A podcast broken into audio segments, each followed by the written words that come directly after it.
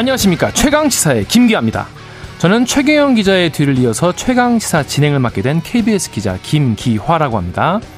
오늘은요 여러분들이 좋아하시는 뉴스 unboxing 확장판 준비되어 있고요. 서울 송파을 출마 선언을 했죠. 박지현 민주당 전 비대위원장 만나서 출마의 변 들어보겠습니다. 그리고 금요일의 힐링 코너 뉴스는 쉽니다에서 오늘은 김병수 어, 정신의학과 전문의와 함께 리플리 증후군 거짓말에 대해서 분석해 보겠습니다. 요즘 그리고 메가 이슈죠. 메가시티 문제, 김포 서울 편입 문제. 전문가는 어떻게 바라보고 있는지 정치적 견해 싹 빼고 전문가 입장 들어보겠습니다. 김진유 경기대 도시교통공학과 교수와 함께 이야기 나눠보겠습니다. 11월 3일 금요일 최강 시사 출발합니다.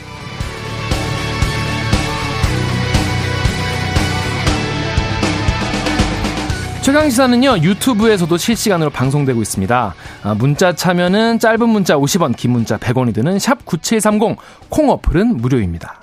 KBS 라디오 유튜브 채널에는요 어, 정치, 경제, 사회, 문화 등 다양한 명품 콘텐츠가 있으니까요 구독과 좋아요, 댓글 많이 부탁드리겠습니다.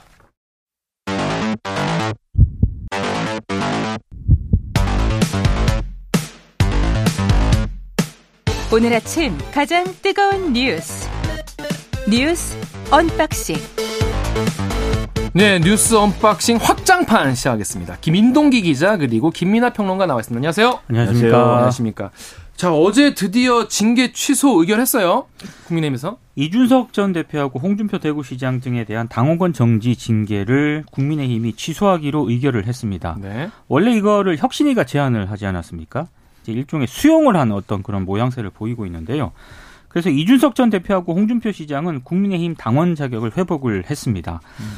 이 과정 자체가 그렇게 순탄하지만은 않았습니다. 그렇죠. 왜냐하면 이준석 전 대표하고 홍준표 시장 당사자가 일단 음. 뭐 하는 거냐라고 강하게 반발을 해왔었고요. 네. 그리고 일각에서는 어찌됐든 당 윤리위원회가 징계 결정을 한 거지 않습니까? 그렇죠. 근데 이걸 뒤집는 거잖아요. 네. 이게 온당하냐 이런 음, 비판도 음, 제기가 됐었는데 근데 어찌 됐든 혁신이 1호 제안이었기 때문에 그렇죠. 이걸 당 지도부가 일단 수용을 한 것으로 해석이 되고 있는데요. 두 사람 외에도요. 또 뭐 두 사람이 또 이제 같이 사면을 받았습니다. 김재원 전 최고위원하고 네. 김철근 전 대표 정부실장도 이번 대상에 포함이 됐는데 김재원 전 최고위원 같은 경우에는 최고위원직에서 이제 자진 사퇴를 하지 않았습니까? 네, 그렇죠. 내년 5월까지가 징계였는데 이 징계가 풀렸어요. 음. 그래서 총선, 총선, 공천 가능성도 어, 일단 그러네요. 열어 예, 그런 음. 상황인데 근데 당사자들이 이렇게 이제 징계를 철회했기 때문에 네. 어, 좋아해야 할 것 같기는 한데 좋아하지는 않습니다. 홍준표 시장 같은 경우에는 과하 지옥의 수모는 잊지 않는다. 그러니까 바짓가랑이 밑을 기는 그 치욕 있지 않습니까? 네. 그걸 잊지 않는다. 오늘이 영원할 줄 영원한 줄 알지만 메뚜기 한 철인 줄 모르고 하루살이는 내일이 없다는 걸 알아야 한다. 네. 상당히 좀 불쾌감을 좀 내비쳤고 이준석 전 대표는 더 시니컬합니다. 어제 채널의 유튜브에 출연을 했는데 별로 할 말이 없다. 고생이 참 많다. 지지율이나 올리라. 네. 이런 반응을 보였습니다. 그렇습니다. 그러니까 이게 이제 만약에 대통령이 예를 들면 사면을 했다 했다고 할 때 그게 이제 사면이 된 분들에 대한 어떤 이익이 있기 때문에 그 이익을 중심으로 해서 국민 통합이다 이런 걸 논하는 거잖아요. 예를 그렇죠. 들면은 선거에 못 나가게 된 그런 정치인 출신이다라고 하면은 사면을 받고 나서 이제 선거에 이제 출마할 권리가 이제 생기는 거죠. 살아나는 거죠.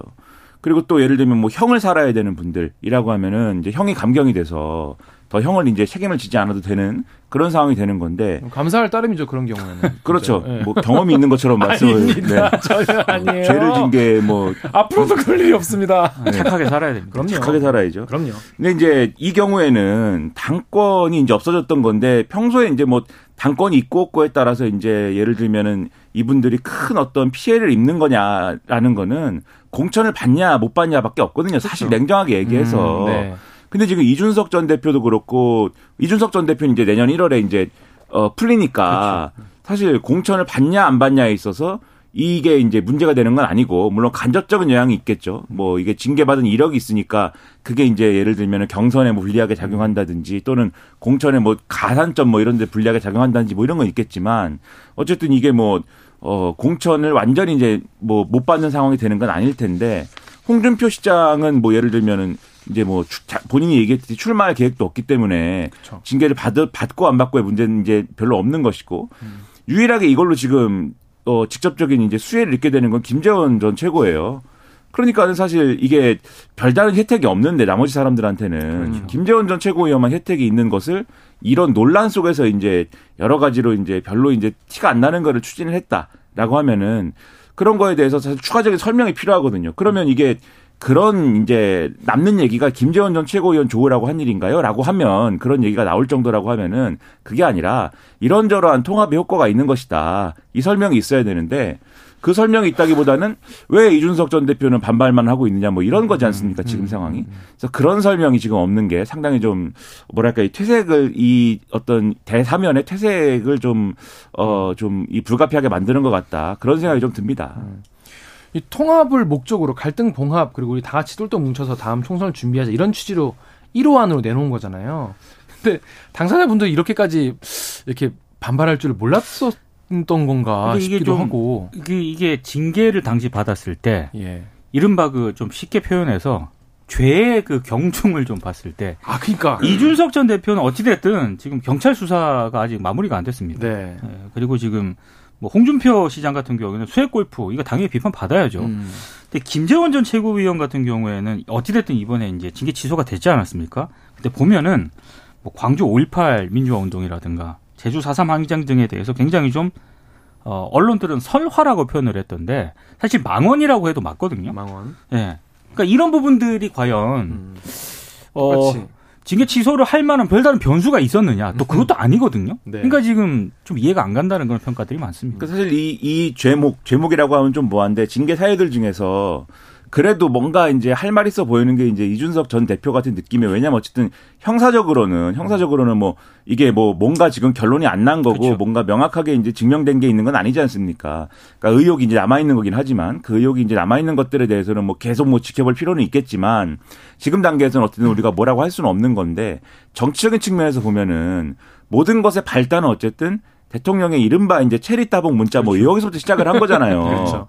그러면은 네. 이준석 전 대표 입장에서 이 징계 취소, 그러니까 대사면 음. 이것을 이제 받아들이느냐 마느냐는 사실 대통령의 판단 여부에 달린 거거든요. 그러니까 대통령이 그 이제 이른바 체리 따봉 문자로부터 시작된 이준석 배제 기조를 이제 뒤집고 이준석 포용으로 간다라는 게 명확하다면 이준석 전 대표도 어느 정도의 리스크를 감수하더라도 이 대사면 이 분위기를 이제 나름대로는 수용할 수 있는 그런 상황일지도 모릅니다. 그런데 그게 아니라 여전히 대통령은 어쨌든 이준석 배제 기조가 명확한데 이 대사면 기조를 이제 수용을 했다라고 하면은 이준석 전 대표도 자기가 수용한 거에 대한 책임을 져야 되잖아요. 네. 그래서 대사면 기조를 수용을 했으니까는 이준석 전 대표도 통합 분위기로 가야 되는데 그렇죠. 만약에 공천 과정에서 그러니까. 배제가 되거나 네. 혹은 일부에서 제기되는 음모론처럼 공천은 됐는데 어떤 이 당내의 사보타주나 이런 것 때문에 낙선하는 과정이 됐을 때그 네. 그 결과를 놓고 당내 주류가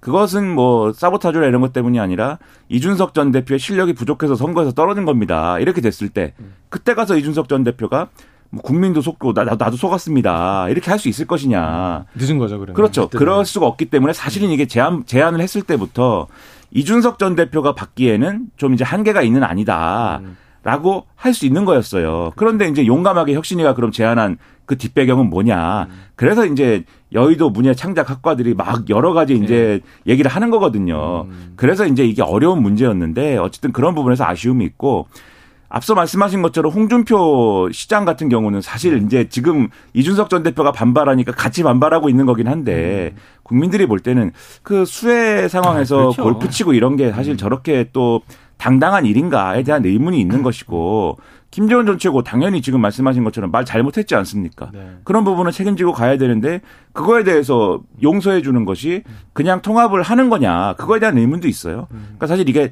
국민의힘 입장에서 제가 이렇게 표현하는 게 맞을지 모르겠지만 남는 장사는 맞냐 음, 음. 이런 의문은 좀 남는 그러한 일인 것 같습니다. 맞습니다. 1호 안건이 그래도 받아들여졌다는 것 자체는 그래도 혁신의 입장에서는 그래도 뭐 첫째로 안도할 만한 일인 것 같긴 한데 오늘 2호안 나오긴 하죠. 그렇죠. 근데 뭐 공천 관련해서 어떤 뭐 삼선 이상 뭐 출마 뭐뭐 뭐 다른 데로 해서 해라 여러 가지 의견이 나오고 있는데 영남 얘기도 나오고 어떤 게 좀 나올까요? 오늘 이선 그 2호 안건으로. 그러니까 지금 어제 뭐 사사건건하고도 인터뷰를 예, 예. 하고요. 이제 인터뷰를 많이 하셨더라고요. 그렇더라고요. 그러니까 중진들 서울 출마론 계속 그 계속 그 얘기를 하고 네, 계시고 네. 그리고 이제 삼선 어떤 그 이상의 의원들은 다른 지역 쪽으로 출마라고 하는 거는 제가 봤을 때 제한은 할 수는 있는데 그게 법적으로 문제가 될 수도 있는 문제 아니겠습니까? 음. 왜냐하면 이게 헌법을 위배한다는 그런 지적도 분명히 있거든요. 근데 어찌 됐든 중진들이 조금 선택을 해주셔야 된다. 아마 희생, 이런 희생. 어, 이런 취지의 어떤 그런 제안을 하지 않을까 싶습니다. 그러니까 아마 이제 그거를 강제하기는 어려울 것이고 그렇죠. 제안을 하는 건데 지금 3선 이상 동일 지역구 출마를 하지 말자. 그러니까 동일 지역구가 아니라 다른 데 출마를 하자. 자발적으로. 그렇죠. 네. 이 얘기가 하나가 있고 그 다음에 이제 우리 KBS하고 인요한 혁신위원장하고 이제 얘기를 한 걸 보면 대통령과 가까운 분들 그러니까 언론에서는 윤핵관이라고 하는데 네. 윤핵관이라는 용어를 쓰기 싫다고 하니까 네. 대통령과 가까운 분들이 수도권, 그러니까 서울 이런 데 출마하는 게 어떠냐. 수도권이나 또는 최근에 이제 그 서울 서울시 후보지 있지 않습니까? 최근에 네. 국민의힘이 네. 새롭게 이제 네. 얘기하고 있는 서울이 될 수도 있는 네. 그런데 출마하는 게 어떠냐 이런 제안을 했는데 근데 여기에 대해서 이제 일부 언론에 이제 소위 말하는 친윤 핵심 의원들의 반응이 좀 실렸어요. 근데 네. 인요한 혁신위원장이 선거를 너무 모른다. 음. 그러니까는 나가가지고 당선이 될 만한 곳에 대한 얘기를 하는 것이지 당선이 된다는 전망도 없는데 무조건 나가라고 하면 어떡하냐 이기는 공천을 해야 된다 음. 뭐 이런 반응이거든요. 근데 앞서 말씀드린 것처럼 동일 지역구 삼선 초과 금지 요것도 누구에게 해당이 되는 거냐를 잘 살펴보면은 지금 친윤 핵심이라고 하는 이분들의 네. 해당 사항인 경우가 많습니다. 많아요. 그렇죠. 네. 그렇죠. 그렇다고 하면은 이분들이 순순히 이렇게 또 어, 수용할 것 같지는 않다. 음. 그런데 제가 하나의 변수가 될 수 있다라고 생각하는 건 뭐냐면 지금 어쨌든 인요한 혁신위원장이 추진하는 혁신 과제들이라는 게 대통령실하고 코드가 맞는 거냐라는 음. 걸 한번 생각해 볼 필요가 있는 게 네. 대통령실하고 코드가 맞는 거다라고 하면은 친윤 핵심이라는 분들이 다 거부할 수는 없는 거잖아요. 그러면 만약 그런 거라고 하면은 그렇죠. 그렇죠. 그러면 제 생각에는 아마 이분들 중에 우리가 그런 말 있지 않습니까? 고양이 목에 방울 달기 이런 음, 말 있지 예, 않습니까? 예. 그러니까 모여서 아마 그런 건 또 필요하다라고 음. 얘기를 하지만 누군가가 그러면 총대를 매기는 할 것이다. 누군가 달긴 달아야 돼. 그렇죠. 예, 예. 그러면 누군가 총대를 매면 음. 나머지는 이제 살아. 그렇죠. 누가 촉대를 맸으니까는 그 정도로 만족하는 게 어떠냐. 뭐 음. 이런 식으로 정리가 될 음. 가능성도 상당히 있지 않을까라고 음. 평론가는 이제 한번 상상을 해보는 거죠. 음, 그러니까 그 제안이니까 이게 이제 앞서 말씀하신 것처럼 강제가 아니라 제한이니까 그 정도 수준에서 절충이 될 가능성도 있다 이렇게 생각을 합니다.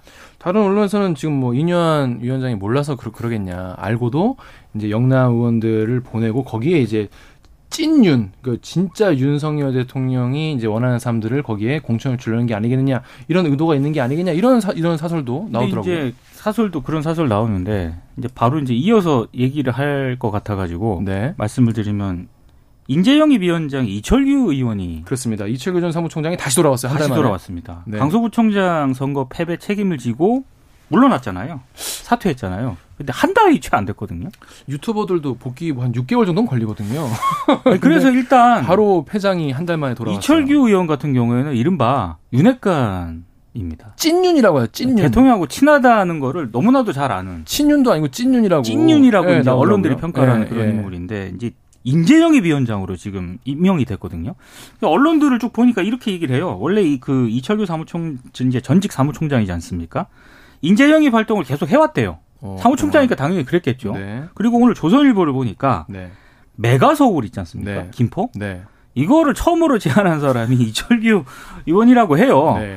네. 그러니까 이런 것들을 감안을 했을 때, 아, 이제 이철규 의원은 여전히, 음. 어, 강서구청장 보궐선거 참패 책임을 지고 물러났지만, 여전히 좀 실세이나, 실세인가? 뭐 이런 생각도 드는데, 어쨌든 복귀를 했습니다. 그러면 이제 앞으로, 인재 영입을 통한 혁신 이게 가능할 것인가? 음. 이거 이런 의문을 좀 가질 법한 하지 않습니까? 음. 윤핵관 중에 윤핵관 찐윤이라고 평가를 받는데 음. 과연 어떤 인재 영입을 통한 혁신이 어느 정도 가능할 것인가? 또 하나는 지금 이뇨한 혁신위원장 같은 경우에는 어, 당과 용산 대통령실의 어떤 수직적 관계 네. 이거를 좀 개선하는 게 혁신의 가장 우선순위가 돼야 되는데 외부에서는 계속 그렇게 얘기하고 있죠. 계속 얘기하는데 이년 혁신위원장 이 얘기는 또 안 하지 않습니까? 이래라 저래라 할 수 없다 대통령한테 네. 월권이다. 그런 상황에서 이철규 의원이 인재영입 위원장을 맡았거든요. 네. 이게 좀 뭐. 이상, 이상하다. 그래서 아까 지금 얘기한 이뇨한 위원장이 중진들의 이른바 서울 출마 이걸 얘기를 계속 하잖아요. 네. 오늘 할 가능성도 있다라고 보는데 그러면 만약에 중진들을 수도권으로 출마를 하게 되면은 이른바 TK 영남권이 비잖아요. 비죠. 그, 그 빈자리에 누굴 갖다 꽂느냐. 누가 갈 것이냐. 그래서 이제 오늘 일부 언론들도 그렇게 얘기를 했는데 그 자리에 혹시 대통령 참모라든가 검사 출신들을 채우는 것 아니냐. 에이, 설마 아니겠죠. 아니라고는 하지만 일부 언론들이 그렇게 분석을 하고 있습니다. 그렇습니다. 예. 일단 인요한 혁신위원장은 검사 출신은 아니다 이렇게 얘기를 해요. 음. 근데 요 간극이 그러니까 검사 출신은 아니다. 검사 출신들을 막 이렇게 하면 안 된다. 라고 하는 그러한 말과 그다음에 인재 영입위원장이라는 자리는 어쨌든 인재를 영입을 하는 자리인데 인재를 영입한 다음에 뭐 주머니에 넣는 게 아니지 않습니까? 지금 말씀하신 것처럼 출마를 시키는 거잖아요. 그런데 그 출마를 시켜야 되는 인재를 영입하는 사람은 이 이른바 언론 표현으로는 친윤 간별사. 언론이 그렇게 써놨어요. 그렇죠. 친윤 네. 간별사다. 네, 네, 라고 하는 분이 있으면 그 간극을 채우는 것은 그러면 검사 출신은 아닌 친윤일 수 있는 인사 뭐 이렇게 되는 거잖아요. 그러면 몇 안 될 것 같은데. 그럼 뭐 외부에서 어떤 분들이 올지 뭐 모르는 거니까. 예. 그러니까 그런 상상을 하게 만드는 그런 그렇죠. 조합이라는 거죠. 그럼 그게 이제 도움이 되는 거냐 이런 거거든요. 그렇죠. 그러니까는 지난번에 이제 김기현 지도부가 구성이 될 때 소위 말하는 윤심 전당대회를 통해서 구성이 된 지도부고 그 연장선에서 어쨌든 사무총장, 정책위의장도 구성이 된 거잖아요. 음. 그 상황에서 제가 눈 계속해서 이제 좀 이상하다고 생각을 하는 거는 지난번에 이제 박대출 의원도 정책위 의장이었는데 강서구청장 재보궐선거 패배 이후에 그만두면서 임명직이 그만두는 게 이제 혁신의 시작인 것처럼 얘기를 했는데 그러고 나서 다음 날 이제 그 사무총장으로 마치 돌아오는 것처럼 음. 처음에 내정을 해서 그게 보도가 되면서 논란이 되니까 그게 이제 이만희 의원으로 바뀐 거지 않습니까? 그러니까 그때도 회전문 아니냐 네. 그랬는데 이철규 사무총장이 인재 영입 위원장으로 다시 돌아오는 것도 마찬가지로 회전문인 거잖아요. 왜 그렇죠. 김기현 지도부는 이 회전문의 세계에서 벗어날 수가 없는 거냐. 음, 그러니까 초기 스타팅 멤버에서 벗어나지 못하는 이유가 뭐냐. 음. 그 스타팅 멤버가 어떤 맥락으로 짜여졌기 때문이냐. 음. 근데 아까 말씀드렸다시피 이제 윤심 전당대회를 통해서 구성된 맥락에서 벗어날 수 없기 때문 아니냐 이런 거예요. 그럼 앞서 말씀하신 것처럼 인재 영입의 맥락도 마찬가지로 윤심 전당대회의 맥락을 벗어나지 않는 그때 윤심정당대회를 굳이 해야 되는 이유가 뭐냐라고 했을 때 결국 용산의 의중대로 총선을 공천하기 위해서 아니냐 이 의혹이 있었는데 이거에 대해서 퍼즐을 맞추면은 마찬가지로 그 전략을 지금 용산이 포기하지 않았기 때문에 총선 영향을 미치는 그 전략을 포기하지 않았기 때문에 이 회전문이 여전히 가동하고 있는 거 아니냐 가동되고 있는 거 아니냐 이런 의심이 드는 거거든요. 네. 오늘 제가 많은 칼럼들을 보는데 하나의 칼럼이 이제 눈에 띄었습니다. 이런 내용이 써 있어요. 여기 이제 KBS에도 출연하는 박성민 이제 정치 컨설턴트. 어? 맞아요. 잘 네. 읽었어요. 그거. 그분이 쓴 내용에 보면은 이제 인유한 혁신위원장 등등의 어떤 이런 발언 이런 네. 걸 빌어서 이제 배우자와 자식 빼고 다 바꾸겠다 이렇게 말씀했는데 지금 이제 국민들의 여론은 배우자와 자식이 문제라는 거 아니냐. 그렇죠. 그리고 배우자와 자식에 해당, 해당하는 게 대통령과 김기현 대표인 거 아니냐. 배우자가 윤석열. 그렇죠. 그러니까 대통령과 김기현 아니냐. 그렇죠. 대표 문제인데 이걸 꼭 뭐 사람을 바꾸라는 문제가 아니라 그 맥락을 벗어나야 되는 거 아니냐라는 취지예요. 네. 그러니까 그런 혁신이 가능하느냐, 그런 혁신에 근거해서 총선 전략 짜는 게 가능하냐 이걸 묻고 있는데 이철 이철규 인재 영입위원장이다라는 거는 답이 안 된다는 거죠. 그러니까 이게 적절한 비율일지 모르겠습니다만 축구 네. 스타팅 멤버 기용 네. 감독이 하잖아요. 그렇죠. 구단주가 하는 게 아니냐. 알겠습니다. 그런 자. 의혹이 계속 뉴스 언박싱 확장판 2부에서 이어집니다. 자, 날씨 교통정보 듣고 와서 이어갈 텐데요. KBS 라디오 최강시사 듣고 계신 지금 시각은 7시 39분입니다. KBS 최강시사는 청취자 여러분과 함께합니다.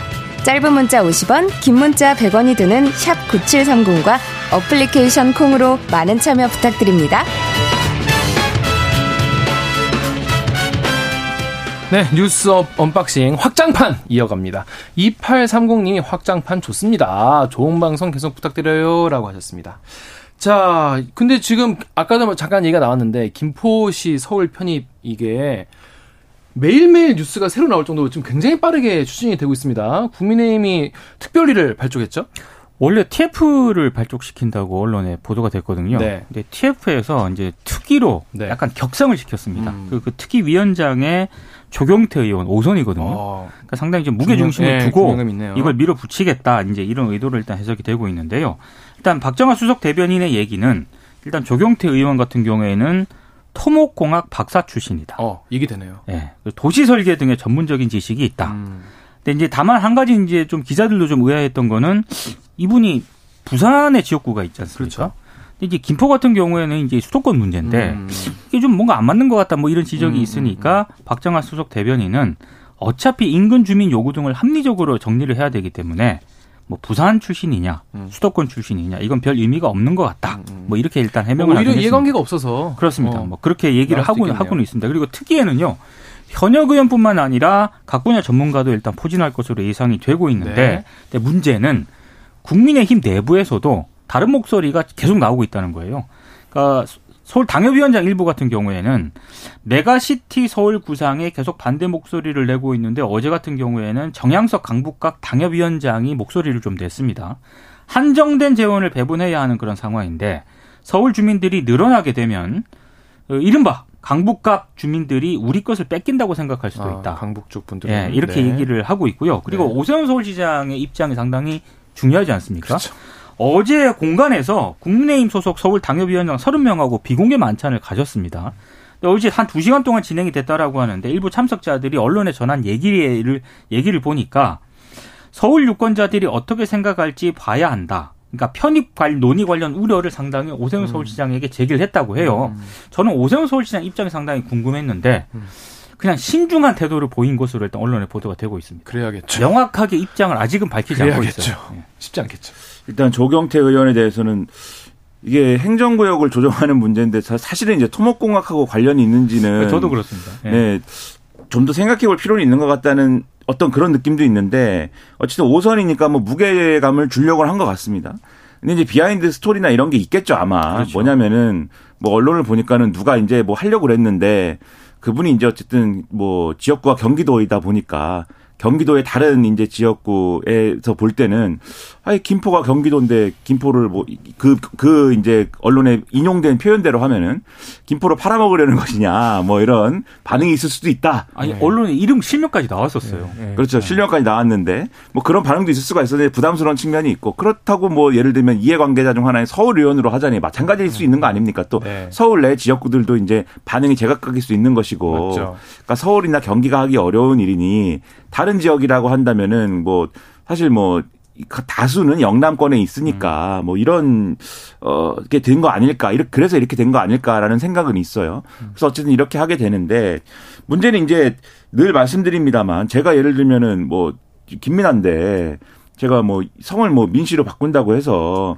자 갑자기 이제 민동희 기자님 같은 인격자가 되지는 않는다는 거죠. 불가능하죠. 그렇죠. 그러니까 김포시가 네, 김, 뭐 그렇게 또, 네. 너무 또. 진정성이 네. 1도 느껴지지 않는. 낙인을, 네. 너무 낙인을 또. 아, 이 정도는 쉽지 않아요. 네. 불가능이라고 낙인을, 네. 같은 네. 김씨끼리. 네. 그, 아무튼 그, 김포시가 나름대로 지금 처해 있는 특히 이제 김포 서울에 가까운 이 어떤 신도시 주민들의 어려움이라는 거는 지금 가장 크게는 교통 문제인데 맞습니다. 예, 예, 예. 그 교통 문제를 해결하기 위한 방안이라는 게 반드시 서울시에 편입하는 문제로만 음. 해결이 가능한 것이냐. 그거에 대해서 사실은 좀 더 집중해가지고 논의할 필요가 있어 보이는데 그거를 서울시에 편입한다. 이걸로 풀자라고 한 다음에 비슷한 어떤 여러 가지 어떤 의사를 갖고 있는 이 경기도권역의 모든 도시들이 원하면은 다 그걸로 풀겠다라고 하면서 구체적인 또 도시 이름들 나오니까 예를 들면 구리시 같은 경우에는 또 우리가 의견을 모아보겠다, 우리가 네. 해보겠습니다라고 지금 벌써 나오는 거 아니에요? 맞습니다. 구리시가 그렇게 나오니까 또 인근의 서울 지역에서는 네. 그게 예를 들면은 재개발이나 이런 게 또 사업이 같이 걸려 있는 경우들이 맞죠. 있는데 그거 우리 좀 부담스럽다. 약간 길과 그런 부분도 있고 그렇죠. 지역 간 갈등이라는 게 벌써 표면화되고 있는 상황이 있는 거거든요. 음. 그럼 이런 방식으로 추진하는 게 맞을까? 그것보다는 하더라도 지난번에도 말씀드렸지만 뭔가 마스터 플랜이 있고 청사진이 있고 이런 걸 가지고 뭔가 경제성이라든가 여러 가지 효과라든가 그런 것들을 검증하도록 음. 검증할 수 있게 해줘야 되는데 지금 원하면 우리가 논해 보게 논의해 보겠습니다라고 하는 방식이 맞을까? 그게 총선 전략이 아니면 다른 뭘로 이제 설명이 될까? 그런 점에서 상당히 우려가 큽니다. 그러니까 지자체장들 입장에서도 굉장히 난처할 것 같아요. 구리시가 또 이렇게 치고 나왔기 때문에 그러면 그렇죠. 지역에서 그러면 우리 지자체장은 뭐 하나 이런 여론도 있을 것이고 네. 여러모로 되게 혼란이 좀 가중되고 있을 것 같습니다. 사실 민주당의 입장도 네. 예, 상당히 신중할 수밖에 없거든요. 근데 음. 일단 어제 보니까 일단 편입에 대한 어떤 찬반 이런 입장은 안 밝히기로 했다라고 합니다. 그러니까 최혜영 원내대변인이 브리핑을 가졌는데 이거는 이제 국토 균형 발전을 위한 행정 구조 개편 논의가 먼저 이루어져야 되기 때문에 여당에서 하는 것에 노란하고 싶은 생각은 없다. 음. 노란하고 싶은 생각은 없다라는 그런 표현을 썼더라고요. 음. 그래서 이제 일단 어 5선 연장 있지 않습니까? 네. 사실 이 부분을 계속 논의를 해왔었어요. 실제로 실제로 이게 김포 주민들이 에, 교통 문제 때문에 가장, 가장 어려움을 겪고 있었는데 예, 이번 예산 안에 지하철 5호선 연장과 관련한 어떠한 입장도 정부가 제시를 안 했다. 음. 예. 이번에 국민의힘도 이 부분에 대해서는 언급이 없다. 그래서 5호선 예비 타당성 조사 면제라든가 연장 사업에 협조를 하겠다. 그러, 그러니까 정부가 입장을 정해오시다. 음. 정해와라. 음. 요렇게 이제 홍익표 원내대표가 일종의 제안을 한 겁니다. 네. 근데 이 제안에 국민의힘이 응할 것 같지는 않고요. 지금 보니까. 메가 서울에 올인하고 있는 그런 상황이기 때문에. 어, 그래서 이 문제에 있어서는 민주당 같은 경우에는 명확한 입장 없이 전체적인 어떤 균형 발전이라든가 5호선, 9호선 연장 이 문제 쪽으로 아마 방점을 좀 이동을 할 것 같습니다. 민주당. 그러니까 그 5호선, 9호선, 그러니까 5호선 직결 문제에 대해서 조금 그러니까는 사실 원래 김포 주민들의 맞아요? 그 염원이라는 네. 거는 그 부분에 집중이 됐던 거잖아요. 지난번에도 이제 논란 있고 했을 때도. 네. 근데 앞서 뉴스에서 우리가 본 바로는 어쨌든 메가서울의 뭐 나름대로의 주창자 이반자는 강원도 출신 이철규 의원이라는 것이고 네. 지금 이것에 뭐 주도 이제부터 주도하셔야 될 분은 부산 출신 조경태 의원이라는 것이고 그러니까 5호선 9호선 얘기는 온데간데 없고 그러니까 예산 예산을 지금 뒤늦게 뭐 마련할 일도 없는 것이고 지금 말씀하신 것처럼 이제는 서울로 편입해야 되는 문제를 논해야 그렇죠. 되기 때문에 그럼 오히려 지금 이제 김포 시민들의 염원은 오히려 그러면 해결하기가 좀 뒷순위가 되는 거 아니냐는 우려도 그러면 있어요. 이게 서울하고 경기도하고 그 다음에 해당 이제 교통공사하고 서울교통공사하고 협의해 가지고 사실 뭔가 조율하고 풀어야 되고 넘어가야 될 어떤 장애물들을 넘어가야 되는 그런 사안인 것인데 오히려 그 논의가 어렵게 되는 거 아니냐라는 걱정이 있어서 이거는 예를 들면 메가서울은 메가서울대로 뭐 그게 총선 전략이든 뭐든 논의를 하더라도 이 문제는 따로 뭔가 논의의 구조를 만들고 이것의 어떤 그 논의 과정을 남겨야 남겨야 이게 나중에 선거 지나서 결과가 어떻게 되든 그렇죠. 이 김포 시민들의 불편을 해소할 수 있는 것이기 때문에 이건 따로라도 논의하는 게 맞는 것 같습니다. 그렇게 진행되면 어떨까 합니다. 오늘 나중에 전문가를 모신다고 제가 최동지사. 네. 네. 그러니까 언론들도 이런 쪽으로 좀 논의를 좀 보도를 좀 하는 게 좋을 것 같아요. 왜냐하면 이게 정치권은 항상 정치적인 의도가 있는 거지 않습니까? 여든 야든. 그러니까 표 계산으로 이거를 그렇죠. 접근을 하다 하 면 정말 안 되는 건데. 왜냐하면 이게, 이게 네. 정말로 현실성이 있는 건지 음. 이 전문가들 얘기를 언론들이 음. 좀 차분하게 전할 필요는 있는 것 같습니다. 그게 바로 최강 지사. 이따가 진짜 도시공학 전문가 네. 교수님 모셔가지고 얘기를 들어보도록 하겠습니다. 자, 그런데 한국은행에서 수도권 집중이 결국에는 출산율 저하, 저출산에도 굉장히 크게 기여했다. 거점, 거, 지역 거점 도시를 키워야 된다는 이런 보고서를 냈어요. 한국은행 조사국 지역경제조사팀이 보고서를 냈는데요. 한마디로 말씀하신 것처럼 수도권 1급 체제가 너무 부작용이 크다. 계속 엇박자인 것 같은데. 그렇습니다. 네. 그래서 대안으로 비수도권 거점 도시 육성을 제시를 했는데 이게 지금 국민의힘이 추진하고 있는 메가서울하고는 좀 반대되는 그런 그렇죠. 내용이거든요. 그래서 일단 이 한국은행 보고서 내용을 간단하게 소개를 해드리면 수도권의 순중한 인구 한 10명 가운데 8명이 청년이다. 와, 청년들이 다 네, 모였다. 그렇습니다. 근데 그 청년들이 수도권으로만 너무 몰리다 보니까 네. 한국의 저출생이라든가 음. 성장 잠재력의 훼손의 중요한 원인으로 작용을 하고 있다. 음. 이게 이제 한국은행 그 조사국 지역 경제 조사팀의 네. 결론입니다.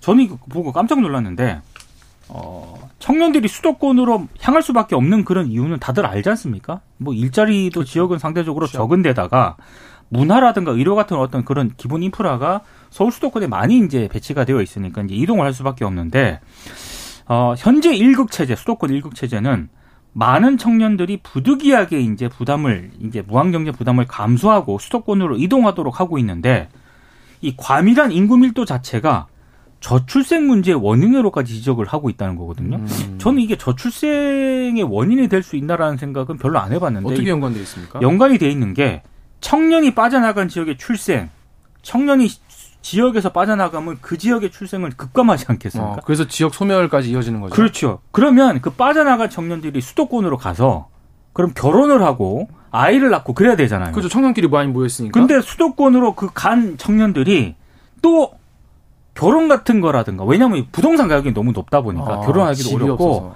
그 출생률이 상승으로 이어지지 않는다라는 거죠. 음. 그러다 보니까 출생률 자체 자체 이제 평균 출생률이 줄어들 수밖에 없는 거고 이래서 인구 밀도가 또 높을수록 교육열은 상승을 하는데요. 육아 시설 부족 등의 이유가 생, 발생을 하기 아, 때문에 그렇구나. 더 아이를 안 낳게 된다. 악순환이네요. 네, 이게 악순환이다라고 어. 결론을 내리고 있습니다. 그러니까 지방은 지방대로 그렇게 되다 보니까 지방에도 아이 키울 환경이 안 돼요. 더 안 되죠. 네, 전혀 안 되고 그게 개선될 수도 없고 이제 와서 예를 들면 청년들이 뭐 목적 의식을 가지고 나는 귀촌 귀농할 거야라고 해서 내려간다고 한들 거기서 아이 키울 수 없고 수도권은 수도권대로 아이를 낳고 키울 환경이 전혀 안 되고 그렇죠. 뭐 전혀라고 얘기하면은 지금 키우 낳고 키우시는 분들에 대한 신뢰일 수 있으니까 음. 어렵고 그런 상황이기 때문에 어려운데 듣는 분들은 아니 한국은행이 왜 그런 보고서를 내냐 이렇게 의문을 가질 수도 있어요. 이게 왜 나오는 얘기냐면은 최근에 이제 뉴스들 보다 보면은 우리나라 잠재 성장률이 상당히 낮아져 가지고 네. 유럽 국가들이나 이런 데보다도 사실은 좀 우리가 위기 의식이 크다 이런 거 있지 않습니까? 잠재 성장률이라는 거는 인플레이션이나 이런 영향을 다 제거하고 이런 걸 통제했는데도 우리가 가지고 있는 어떤 미래 먹거리나 이런 거와 연동됐을 때 앞으로 우리가 얼마나 성장할 수 있느냐를 음. 따져보면은 그게 이제 약화돼 있다. 기초 체력이 우리가 상당히 약화돼 있다. 이걸 보여주는 게 잠재 성장률이거든요. 그럼 왜 약화됐을까를 따져 보면은 생산성이 그만큼 낮아졌다는 건데 어떻게 하면 낮아진 생산성을 높일 수 있을까를 따져보면은 그게 예를 들면 앞으로 이제 경제 활동 인구가 늘어야 되고 그러려면 출생률이 늘어야 되고 이런 것들이 다 연동돼 있다. 음. 그런 거를 생산성을 높이려면 어떻게 해야 될까? 라는 거에서 이제 이런 보고서도 만들고 하는 거거든요. 네, 그렇죠. 그럼 지금 필수적으로 필요한 게 대한민국의 서울 아니면 못 사는 대한민국이어서는 안 된다. 이런 음. 결론이 나올 수밖에 없는 거예요. 그렇기 때문에 서울이 아니라 서울이 아닌 곳에 살아도 행복한 대한민국을 만들자라는 거는 지금까지 모든 정권과 모든 기관과 모든 데서 다 사실은 기본적으로 해오던 생각들입니다. 그래서 앞서 이제 엇박자라고 말씀하셨지만 저는 대한민국의 모든 정부와 모든 기관에 다 똑같은 생각을 할 필요는 없어요. 다른 대안과 다른 해법을 내놓을 수 있는데 적어도 여기에 대해서는 이 부분에 대해서는 다 똑같아야 되는 건 아니지만 대체적으로 일치하는 생각이 각 지역의 지방에서 다들 각자의 생각을 가지고 살 수 있어야 된다. 각자의 환경에서. 요것만큼은 일치해 왔다. 그런데 지금 여당이 만약에 선거만을 목적으로 이제 메가 서울이다라고 한다라고 하는 거라면 그건 이제 그것 하나도 이제 여러 여러모로 이런 어떤 흐름에서 역행하는 것이기 때문에 긍정적이지 않다라는 거를 이 부분에서도 좀 확인할 수 있는 거 아니냐 네. 이런 비판이 나온다는 거죠. 네 그렇습니다. 이게 그 뭐 그저께도 지방시대 종합계획 나왔고 아, 나왔죠. 뭐 하는 발표 계속 공교롭게도 계속 엇박자 나오는 보고서가 자꾸 나와가지고 정리를 좀 해야 될 것 같습니다. 네. 자 시간이 너무 없어서 짧게 짚어보고 넘어갈게요. 세월호 구조 실패 해경 지휘부가 9년 만에 대법에서 무죄 확정 판결 났습니다. 1, 2심도 무죄를 선고를 했습니다. 네. 이제 대법원이 이걸 확정을 한 건데요. 간단하게 말씀을 드리면 이거예요. 그러니까 검사가 제출한 증거만으로는 음. 이른바 어, 업무상 과실치사죄가 성립하기가 어렵다. 음. 음. 그러니까 왜 이런 결론을 내렸나를 좀 보면요. 박근혜 정부 때 구조 실패 책임 수사에 조금 부실 수사 논란이 이어지지 않았습니까? 초동 수사. 초동 수사가 결국에는 제대로 못했기 때문에 음. 이렇게 예, 대법원에서도 네. 무죄 판결을 내린 게 아닌가 싶습니다. 네. 다른 참사 피해 어떤 수사나 재판에도 일부 영향이 있지 않을까라고 걱정하는 목소리들이 있어서 네. 이 부분에 대해서 많은 신경을 써주시기를 바랍니다. 네. 1832님이 딱딱한 제, 제, 딱딱한 정치 얘기 속에서 참신한 위트가 웃음 짓게 하네요. 세 분이 몇 년 전부터 한 것처럼 자연스럽다 말씀해 주셨습니다. 고맙습니다. 지금까지 민동기 기자 김민아 평론가였습니다. 고맙습니다. 고맙습니다. 네, KBS 일라디오 최강시사 1부 마치고요. 2부에서는 박지원 민주당 전 비대위원장 그리고 한 번 더 뉴스가 이어집니다.